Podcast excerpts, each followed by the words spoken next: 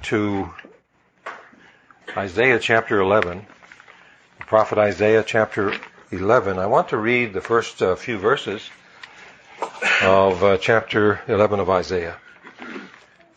Before we do that this morning, though, perhaps I could, uh, just by way of introduction, let me say this morning that to focus our remarks, I would like to uh, not so much put them under a, a subject this morning or a topic, but maybe under a phrase, if I can. And that would be uh, what is true of Jesus must be true about his body or the church. What is true about Jesus must be true of his body or the church. And so we'll come back to that thought from time to time uh, as we proceed through this morning. But let me, uh, by way of introduction, if I can, can I uh, ask you to contemplate a picture? You have a picture at home. And this is a very beautiful picture. You admire it very, very much. And one of the very first things you do after you say to yourself, where will I, where will I put this? Where will I display this picture? Then you begin to look for a frame. Because we always tend to put, or most often we tend to put a picture that in a frame. So we display it in a frame. Now this idea of presenting a picture by placing it in a frame now we're very choosy oftentimes about the frame that we select because the frame must uh, present the picture. There are frames that will not present the picture, don't do the picture justice. So we look for a frame that will not necessarily draw attention to itself. You don't want people coming up and saying, oh, look at the frame, look at the frame. You want people to come up and look at the picture. And so the picture frame must be subtle and yet it must do something. It must uh, isolate or set the picture apart from everything else so that when people come in, they look and they're drawn to the picture and the frame lends to that whole entire process. Now life is like that. Everything is like that. We always put everything in a frame. When you build a house, one of the very first things you do after laying the foundation is you begin to build a frame. And uh, everything is done by way of frames. We are constructed in that way physically. There's a frame, and everything is hung, if I can say, or placed or built upon that frame.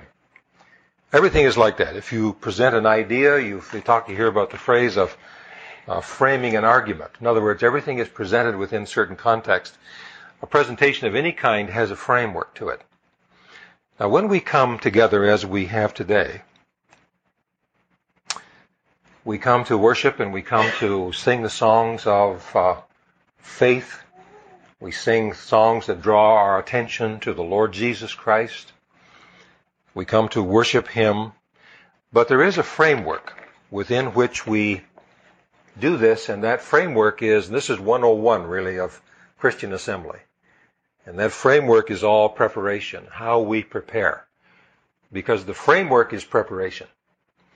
And I think perhaps that uh, we do not often, even though this is 101, this is the basic of Christian assembly, but it's all about preparation. For example, if we do not prepare ourselves to come and worship the Lord, then oftentimes the most wonderful things pass us by. For example, these great songs that that uh, are selected for us, and they're not here for us just to sing them, but they're here for us to they, they are to bring us into the presence of the Lord. But we can't do that unless we come prepared. And uh, I don't mean so much the way we dress, although a few generations ago it was um, it was completely unacceptable or unheard of for someone to come dressed as I am right now, casually. You never, in several generations back, you never would have seen anyone come into a Christian assembly on the Lord's Day dressed casually as we come, as we do. And I have no problem with that. Obviously, I'm dressed casually as you are. But one of the reasons originally that people came dressed up and had their finest clothes with a shirt and tie and their shoes shone was because uh, it was a matter of reverence and it was a part of the preparation for coming to worship the Lord, to set it apart as a day unlike every other day. And so it was part of the framework. And then as time goes by, uh, the framework became everybody looked at the framework. And so people said, well, uh, look at that fine suit, look at that fine dress, look at that fine hairstyle. And everyone's focus was taken away from the picture and onto the framework. And so then some of us said, well, hey, let's forget about the framework. Well, I'm not talking so much about a framework that is the way we dress. I'm speaking this morning of a framework in terms of the way in which we prepare our hearts and our minds to come together. There must be a preparation for us to really honor the Lord and come into His presence prepared to really benefit from these songs and from the Word as it is presented. And so I present that. We sing this oftentimes. We have come into this house and gathered in His name to worship Him. And we cannot do that without preparation. We often, part of our preparation, of course, is to get everything into perspective. And in order to get things into perspective, we are reminded uh, of the words of another song in which uh, are, this world is not my home, I'm just passing through. And some of you know the words as they continue. This world is not my home. But oftentimes, in our day-to-day lives, it's as if this world really is our home. We're not passing through. The way we live and the way we talk and the way we function and think, it's as if we are just here forever. This is our home, but it's not. This is just a temporary pilgrimage. And this really, life in its entirety is a preparation for the life that is to come. And oh my, we have been given these precious years and months and days and time in which to prepare for our real home. And this is part of our preparation. Let me just close this introduction part by saying there isn't anything that focuses our minds any more than being beside the bed of a loved one whom we have uh, talked to and conversed with and shared things with all of our lives. And to be there as they depart this life and go to a place that we haven't seen yet. And we no longer can talk to them. We can no longer hear their voice. We can no longer pick up a phone and dial them and call them and share something that we have.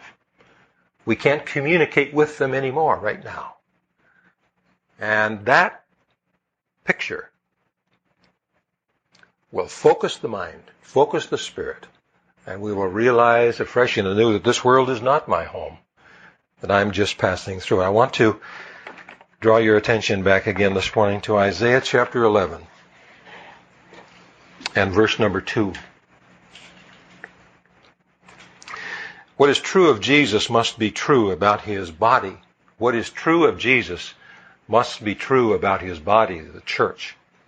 In the same way in which our physical body enables the mind and the thoughts of the mind and the decisions of the mind to be expressed and manifested, likewise the church or the body of the Lord Jesus Christ here in this world manifests and uh, expresses into the world his thoughts, his mind, and so we are at Isaiah chapter 11. First of all, verse 2 would be the one I'll draw your attention to. You have it on the screen.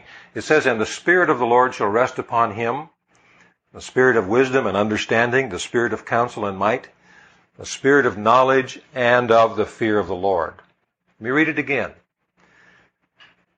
The Spirit of the Lord shall rest upon him. This, of course, is prophesied by Isaiah. This prophecy is, concerns the Messiah. And it says that when the Messiah comes, that the Spirit of the Lord shall rest upon him. The Spirit of the, of the Lord will rest upon him. That means that the Spirit of the Lord will settle down upon him. It means also that the Spirit of the Lord will dwell upon him. So the word rest upon means to settle down upon and to dwell upon him. It says the Spirit of wisdom and understanding, the spirit of counsel and might, the spirit of knowledge and of the fear of the Lord. Now I will read, continuing, it's not on the overhead, but I will read continuing at verse 3, and he will delight in the fear of the Lord, and he will not judge by what his eyes see. Now this is true about our head. This is true about the Lord Jesus, and there must be something about this that is also true of us. Because what is true of Jesus must also be true about his body, his church. Those who follow him, believe in him, commune with him, fellowship with him. And what I mean by this is that there must be, and there ought to be, and there should be, in the life of every believer, that which resembles our Lord. To be like him. We sing about this. To be like him. Oh, to be like him. But this is the nature of Christianity. This is not true of just true of those who are advanced in the faith, the great uh, ones that we might think of, but this is true of all those who are in Christ Jesus. Now it says in, in Isaiah again, verse 3, about him, and he will delight in the fear of the Lord. That should also be true in a measure. Now I'm not suggesting this morning that we have the fullness of the Lord Jesus Christ dwelling in in, in every individual believer so that every individual believer is exactly like him. I don't mean that. I mean that every individual believer must resemble him, come in his likeness, so that we are like him, but we haven't matured and advanced and uh, exactly like him, but we resemble him. So in other words, it says about him that he will delight in the fear of the Lord. So we ought to delight also in the fear of the Lord. It says that he will not judge by what his eyes see. That means that the assembly of believers, the church or the body of Christ, must also not judge by what our eyes see. You know, outward, external things. It goes on to say here, nor make a decision by what his ears hear. We ought to be, resemble him in that way as also. Then it says in verse 4, but with righteousness he will judge the poor. Decide with fairness for the afflicted of the earth, and he will strike the earth with the rod of his mouth. What does it mean he will strike the earth with the rod of his mouth? Does that sound to you like some kind of violence? Does that sound like he'll, he's just out as a destroyer to destroy the earth by the word of his mouth? No. It means that his word is the most awesomely powerful force in the universe. It is by His Word that everything that we see came into existence. And it is by His Word that the earth is to be commanded. And the body of the Lord Jesus Christ, the church of the Lord Jesus Christ, is to have that same feature in it. We should have that same feature in us. The most outstanding thing about us should be the power or authority or the spirit of the words that we use when we speak.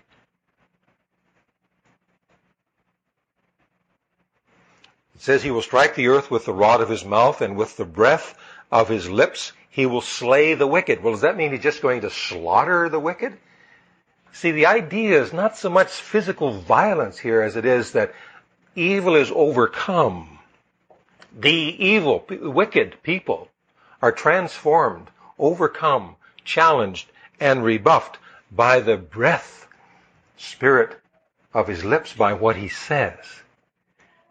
Now you think about this for a moment and you say to yourself, this is really how I experienced and began to experience the transformation in my own life.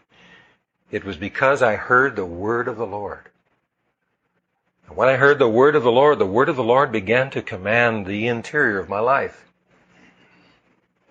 This is exactly what this passage is talking about. Verse number five, it says, also righteousness will be the belt about his loins and faithfulness the belt about his waist. And this idea is that he, the Messiah, that he will be completely surrounded or enveloped by righteousness and faithfulness. That means that he will reside within righteousness and faithfulness, that everything he does will be, will be will, come forth from a place of righteousness and faithfulness. Wonderful passage of Scripture. Now I'd like to ask you to turn to John's Gospel, if you would. The Gospel of John and chapter 1.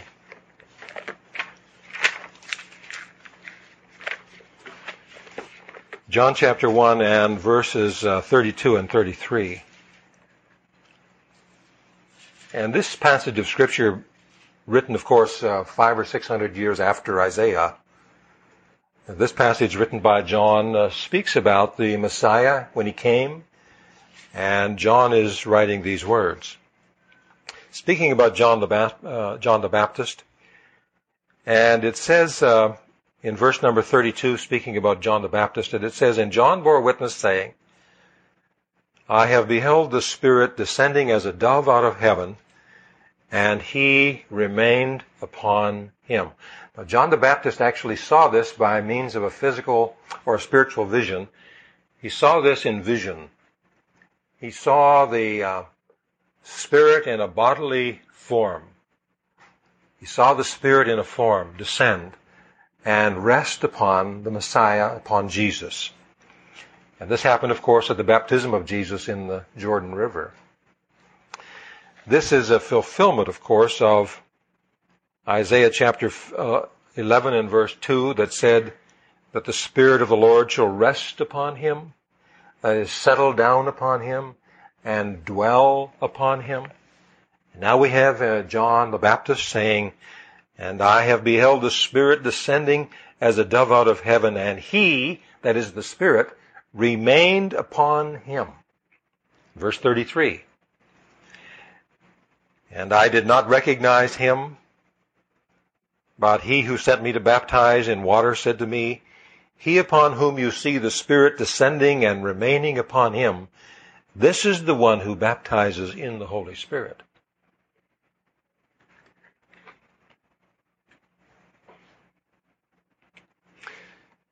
And then I ask you to turn with me to Luke's Gospel, Luke chapter 2, and verse number 40. Luke chapter 2 and verse number 40.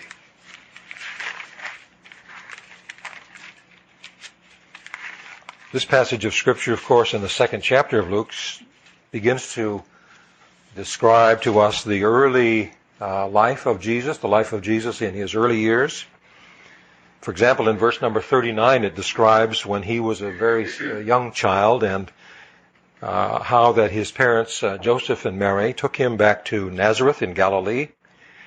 In verse number 40, we have these words. Remembering in Isaiah 11 and verse 2, it said, the Spirit will rest upon him, and then it said, the Spirit of wisdom and of understanding would rest upon him, settle down upon him, abide upon him. Spirit of wisdom and understanding. What is true about the Lord Jesus should also and must also be true about his body. So the spirit of wisdom and understanding rested upon him. The spirit of wisdom and understanding should, must rest also upon his church, his body. Should rest upon you. Should rest upon us. Spirit of wisdom and understanding. Spirit of wisdom and understanding is a marvelous and wonderful thing because it enables a wisdom and an understanding that's not of this world but it is a wisdom and understanding that comes from above. And it enables an individual, even in this present uh, world, in this present life, to be able to see things at a deeper level than just a surface level. To be able to understand things at a more in-depth way so that when you assess, you're not just assessing something from what your eyes see or what your ears hear. But there is that faculty within you, which is your spirit, your deep mind. And because of the presence of the risen Lord in you, in you, uh, in you and in your life, you are enabled to be like Him. Now, again, not in the same degree that He is, but s- similar to Him. Like He is. More and more and more. And as we grow in grace and the knowledge of the Lord, then we become, I hate to, I hesitate to use the word skilled, but we become uh, more proficient in this spiritual discernment. And so I ask you to join me in Luke chapter 2 and verse number 40. And now we find these words. After Jesus had returned to Nazareth in Galilee, his parents had uh, resided there, of course, lived there. And he's, uh, it says, and the child continued to grow and become strong, increasing in wisdom, and the grace of God was upon him. Again, verse 40. And the child continued to grow and become strong, increasing in wisdom, and the grace of God was upon him. Now, here's the idea. He continued to increase in wisdom because the spirit of wisdom and understanding was upon him. This is a great truth. It's, it's very simple. But we do not become, as believers, we do not become wise. You know, you don't just become wise. You become wise because the spirit of wisdom and understanding begins to rest upon you. So you uh, are enabled to develop and grow in wisdom and understanding because of the Spirit, the Spirit of God, the Holy Spirit that rests upon you. And the more of the Spirit that rests upon you, in other words, the more of the Spirit of God that you and I are able to uh, experience and fellowship with and receive, the greater is this, the amount of wisdom and understanding that rests upon us and abides upon us. Now in verse number 41 we find uh, these words. It says, and his parents used to go to Jerusalem every year at the feast of the Passover. Every year at the feast of the Passover, Joseph and Mary would go up with all of the people from Nazareth, a lot of family members and friends, and they would all in caravan uh, travel to Jerusalem to the Passover. Every year. And so when Jesus was one year old, whatever it would be, they would go up two years old, they went up three years old, they went up four years old, they went up five, six, seven, eight, they went up every year, and he went up with them. Nine, ten, eleven years old, he went up with them. And even in the, his eleventh year, he was the same as all other years. Now here's the fascinating thing, that when they went up every year to the feast of the Passover, and he went up with them. He was the real Passover lamb, the true Passover lamb. He came into this world to be the Passover lamb, and they all had their lamb. Every family had their lamb sacrificed in the temple at Jerusalem. But he was the Passover lamb.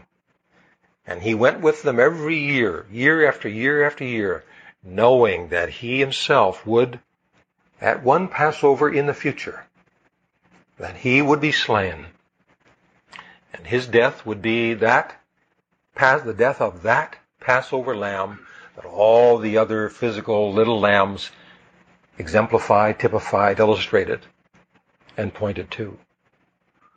Now, on this particular Passover year, when he was 12 years old, at the time of the Passover, he went up with his parents, and verse 43, and as they were returning after spending the full number of days, the boy Jesus stayed behind in Jerusalem, and his parents were unaware of it. But supposed him to be in the caravan and went a day's journey, and they began looking for him among their relatives and acquaintances, and when they did not find him, they returned to Jerusalem looking for him.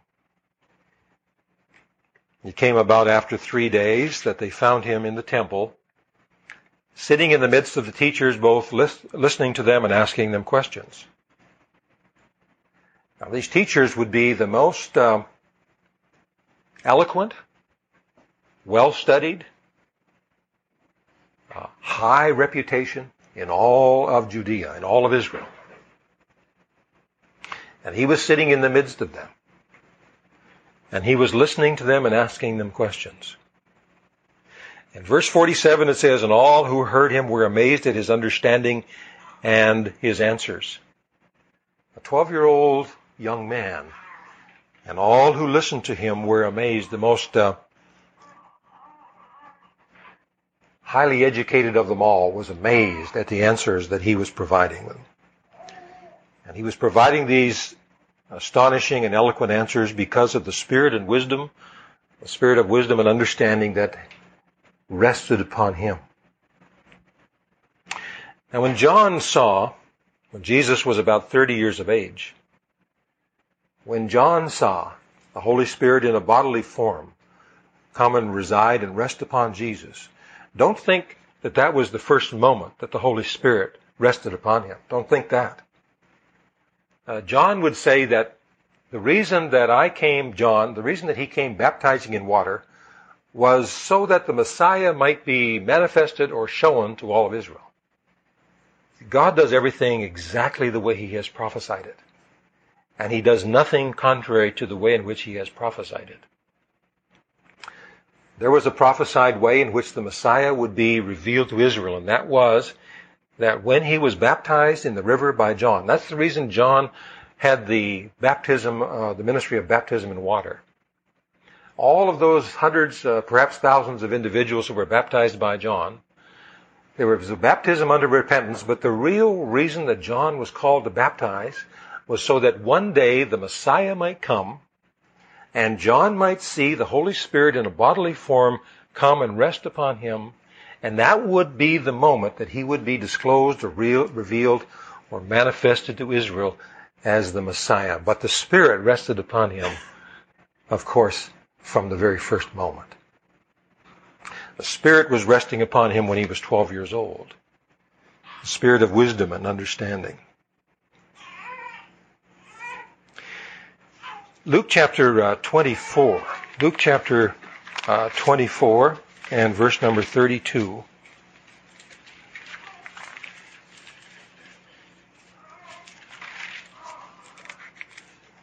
Luke 24 and uh, verse number 32. And I want to read through to the end of verse number uh, 45.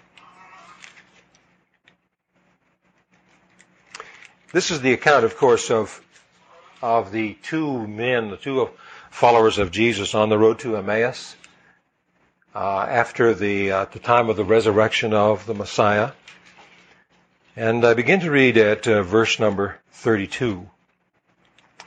Now here's the thought I want, the reason I'm reading this particular passage. It says that the spirit of wisdom and understanding would rest upon the Messiah. Isaiah prophesies this in chapter 11. The spirit of wisdom and understanding. And now imagine what it would be like uh, to hear him upon whom the spirit of wisdom and understanding has rested upon him in such a profound way. What would it be like to have him teach you from the scriptures? See, what would that be like? What would be going on in you while he this one upon whom the Spirit was poured out without measure. The Spirit is upon each of us in a measure. We have a measure. But the Spirit was poured out upon him without measure.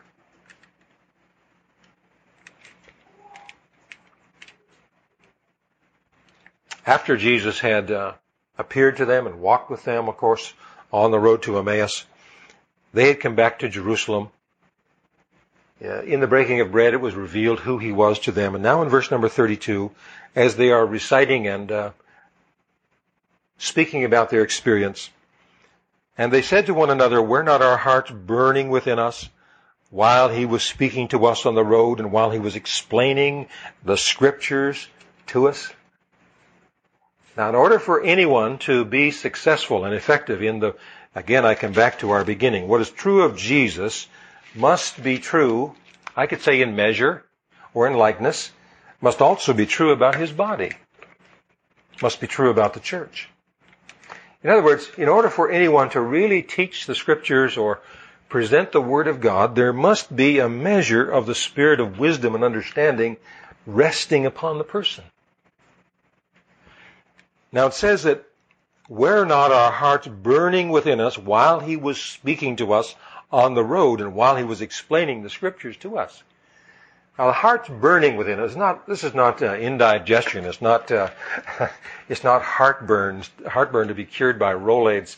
This is uh, it's the spirit is just made alive and is dancing for joy. The mind of these two men has been opened to understand the scriptures.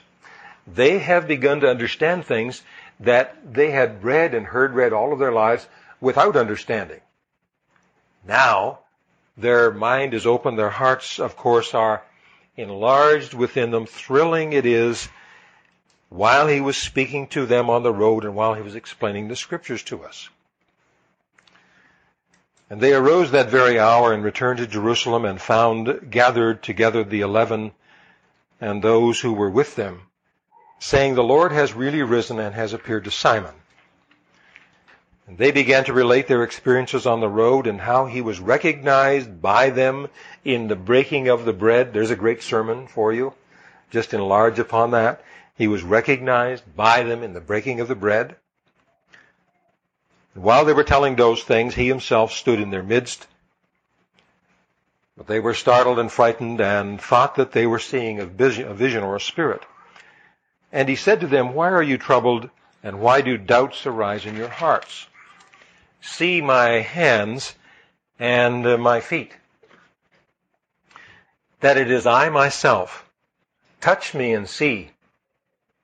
Now, just let me pause for a moment and say, have you ever had anything where you didn't understand it and you uh, said, you know, Lord, I'd really love to be able to understand that. I'd love to be able to, you know, see that in a way that I really uh, understand it. Then don't feel that uh, you can't ask Him to give you that understanding. And don't feel that that's a lack of faith because you would like to understand something uh, better, perhaps, than you do. That's not, that's not a lack of faith. He will honor that. Just as you see him honoring it here. They thought it was a ghost or a vision or a spirit. Uh, they didn't think it was really him. And he said, yes, it is. And see uh, my hands and my feet. Now, he, he has talked often about slow of heart to believe and why do you doubt and so on. But at the same time, he is very willing to teach and to show. And uh, if you say, just prove it to me, do a sign, he won't do that.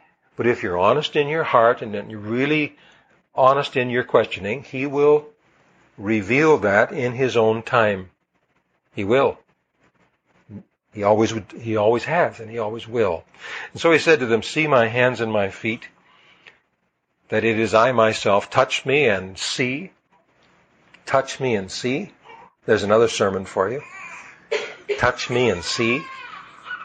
For a spirit does not have flesh and bones as you see that I have. And when he had said this, he showed them his hands and his feet. And while they stood, could, uh, still could not believe it for joy and were marveling, he said to them, Have you anything here to eat? And they gave him a piece of broiled fish and he took it and ate it before them.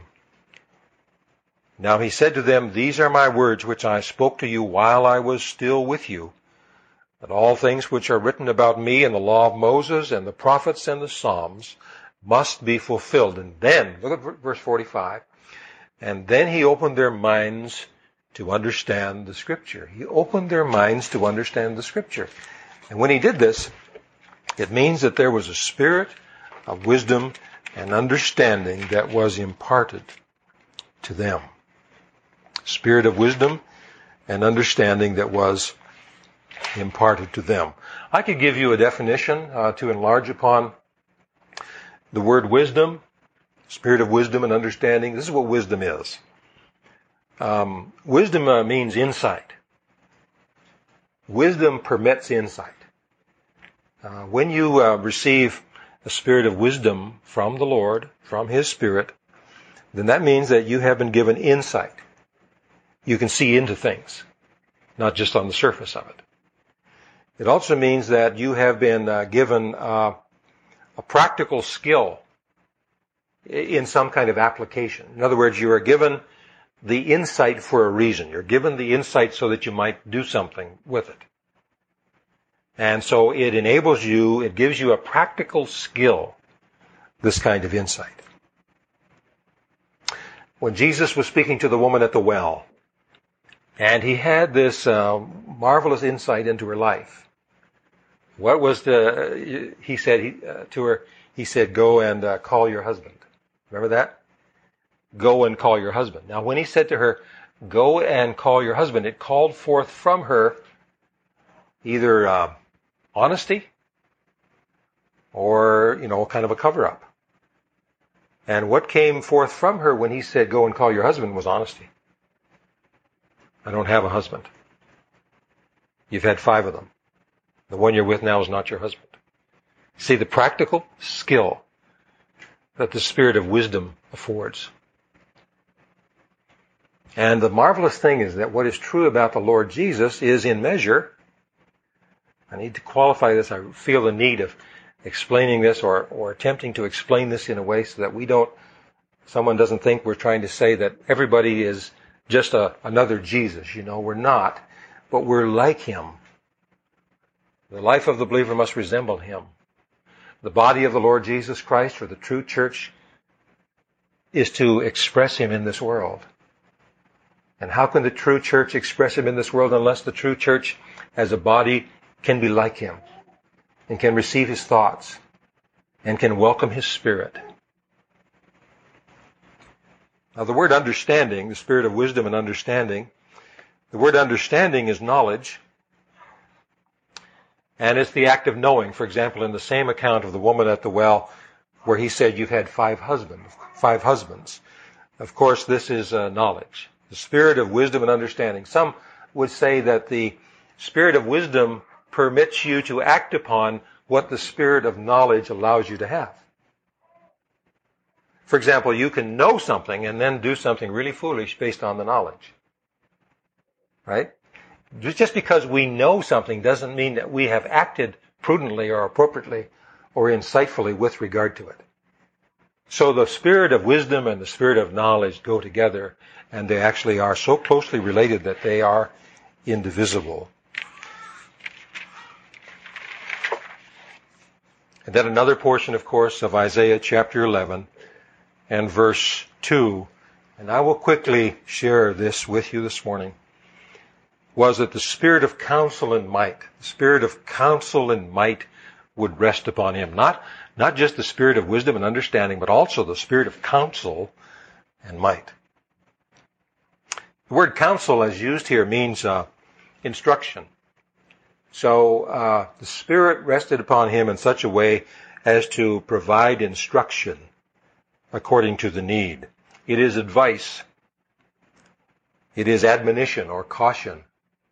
So the spirit of counsel will give instruction and it will give advice and it will give admonition and it will give caution.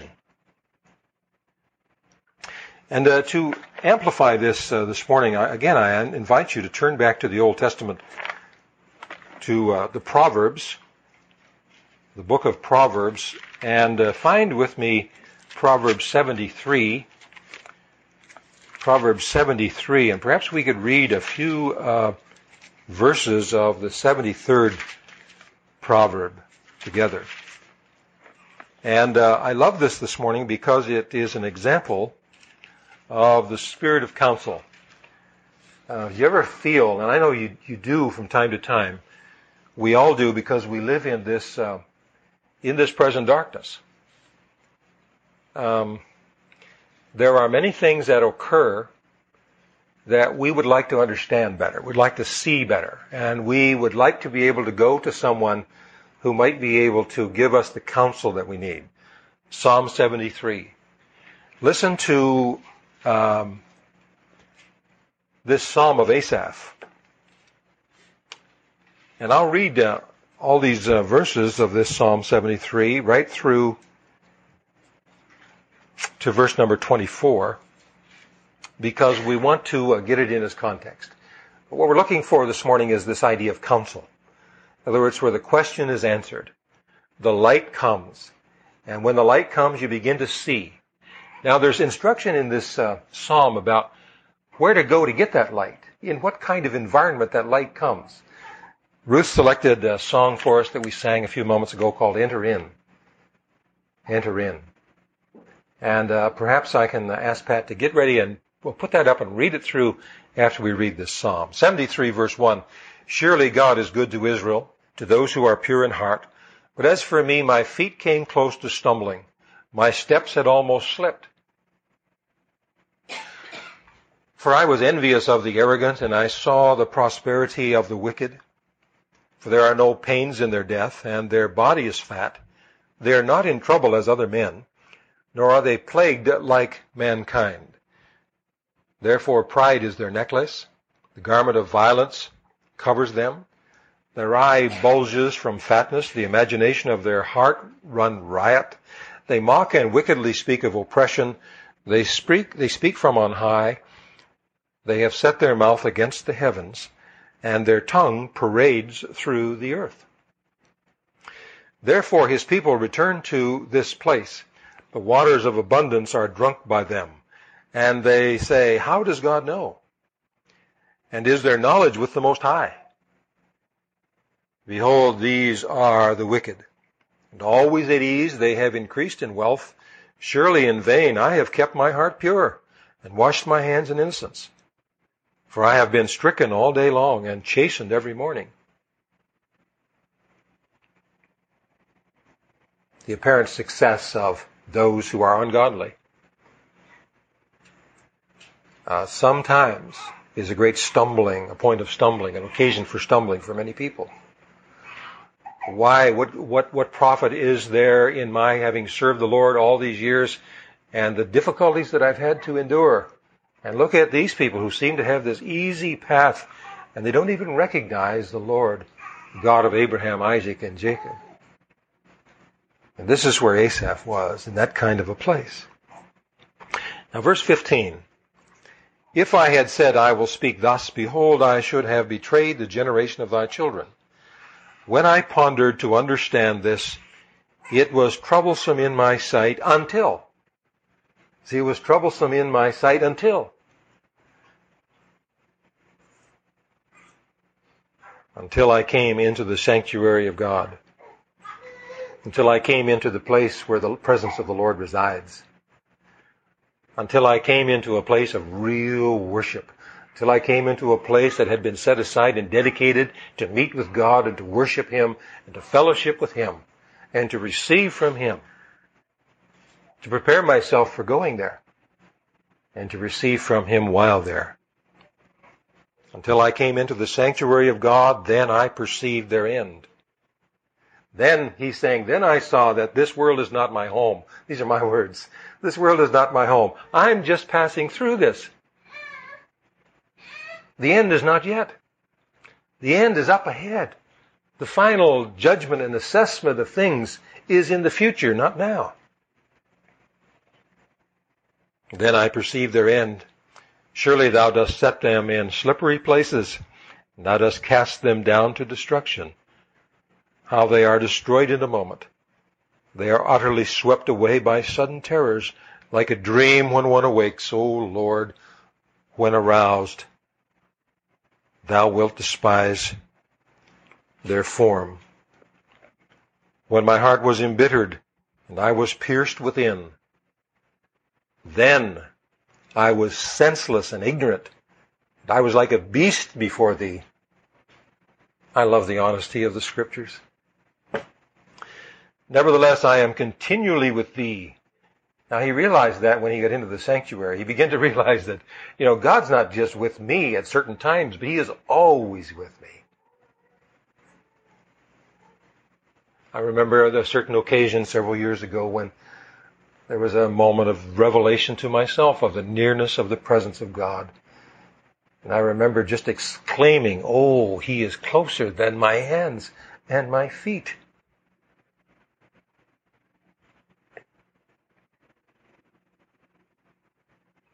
And he said now, in verse 23, Nevertheless I am continually with thee. Thou hast taken hold of my right hand. With thy counsel thou wilt guide me. Here we come to the counsel. The spirit of counsel and might. And with thy counsel thou wilt guide me. And afterward, receive me to glory. Receive me to glory. Isn't that wonderful? Also, it is the spirit of might, the spirit of counsel, and the spirit of might. Might is uh, defined as strength. Spirit of might is to be strong and to have strength. It means power. It means force. It means ability. It means uh, efficiency or efficacy. It means the spirit which enables one to be strong and to have uh, power which is uh, efficient, which is able to accomplish that task that is given to accomplish. The spirit of counsel and the spirit of might. Let me just remind you as I close this morning our thoughts together of a few passages of scripture that speak about the spirit of counsel and the spirit of might. For example, in 1 Samuel 30 and verse 6, it speaks about he strengthened himself in the Lord.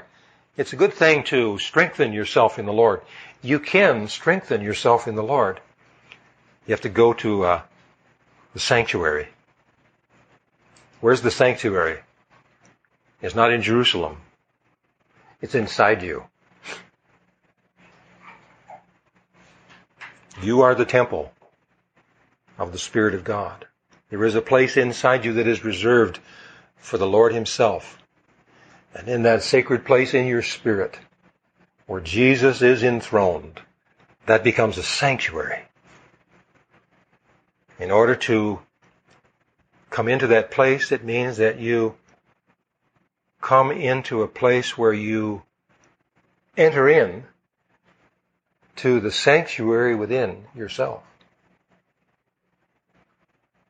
Because you are a temple of the Spirit of the Lord. And this is in your deep thoughts, your deep spirit, your meditation within. The whole idea of a prayer shawl in Judaism, that which covers the head, is to have a place where you shut out the outside. This is the idea of go into your closet and close the door. Your Father who sees in secret will reward you in the open. The whole idea is it's not just the physical, it's, it's the physical where you go into a special place, a quiet place, but it is to focus on the interior. It's the sanctuary. And so it says in 1 Samuel 30 and 6 that he strengthened himself in the Lord. In Peter, chapter, 1 Peter chapter 4 and verse 11, it speaks about serving in the strength that God provides or supplies. In Hebrews 13 and 9, it says, we find these words, it is good for the heart to be strengthened by grace. It is good for the heart or the spirit to be strengthened by grace. And then James 5 and 8, it speaks about strengthening your hearts. Strengthening your hearts. And this grace is the divine influence upon the heart and its reflection in the life. Can I close this morning with this statement? What is true of Jesus must always, must also, in measure, be true about his body, the church of the Lord Jesus Christ. May the Lord bless us and add his blessing to the words that we've shared together today. May the Lord bless you. Enter in. I asked you, Pat, if you would put the words up to enter in.